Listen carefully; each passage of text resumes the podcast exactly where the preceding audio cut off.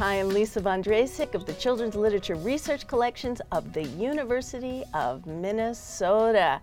And one of the best part of my jobs is filming Read This Book because I get to talk to librarians, curators, and archivists from all over the University of Minnesota libraries.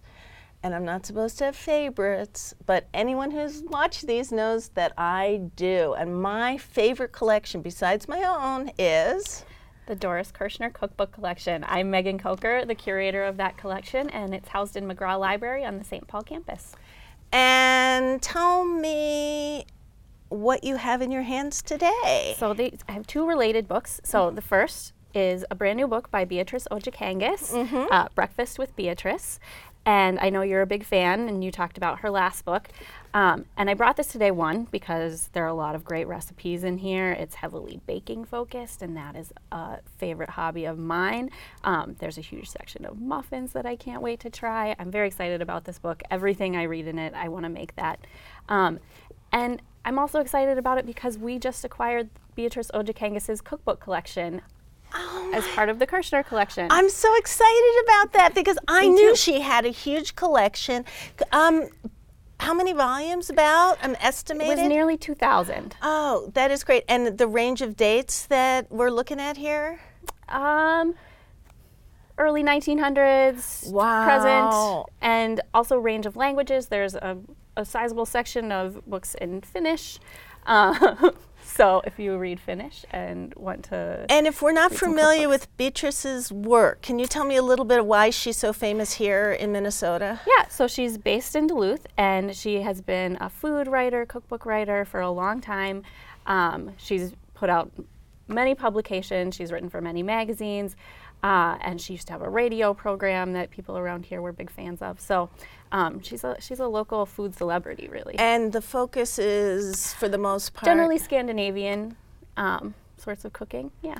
And do you have you found a recipe that you've already made in this yet, or one that you're looking forward to? There are a lot I'm looking forward to. So I wanted to make one for today, but I will get that later. I really want to make cornmeal oat English muffins. That was the first Ooh. one that jumped out at now, me. Now, have you ever made an English muffin? I have not, but I'm game to try, and it doesn't look hard. None of the like everything no. in this book okay, sounds so delicious and yeah. doesn't look too hard. Re- um, ingredients that we find in our local in our pantry yeah, in our I have co-op everything in my house to make that. So a person could get this and say, "Huh, that's something I can make."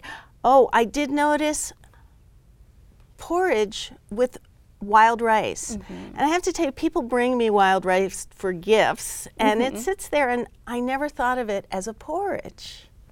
Okay, so I'm looking forward to this. What else did you bring us? So this is an example of the kinds of things that we got from from Beatrice Ojakangas' collection. It's a book of Scandinavian recipes published in 1949, and it's a Minneapolis publication. It's put out.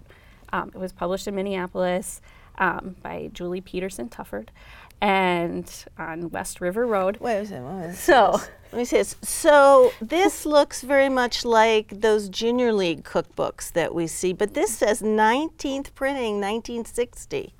So that's pretty amazing that it continued to be in print all those years. Yeah, and I just love this little piece of, you know, it's so Minneapolis, including the, the smorgasbord. That sounds like a party ready to happen.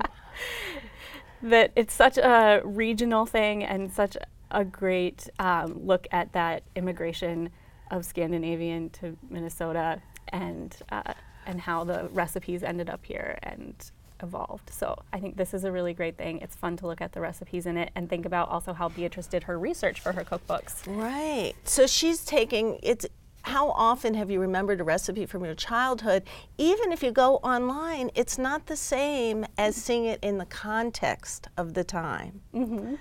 Wow. And if a person wanted to come and look at these cookbooks, how would I do that?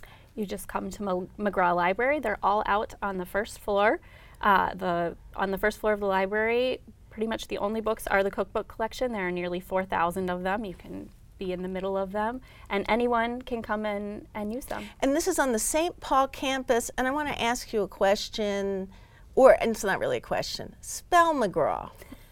M A G R A T H. Yes. So I went wandering around that campus one time looking for the Magrath Library and not finding it. So just remember, it's not spelled the way we think it should be spelled. No, Dr. Magrath warned us that we would have our, you would our have name those, mispronounced. You would forever. have those issues.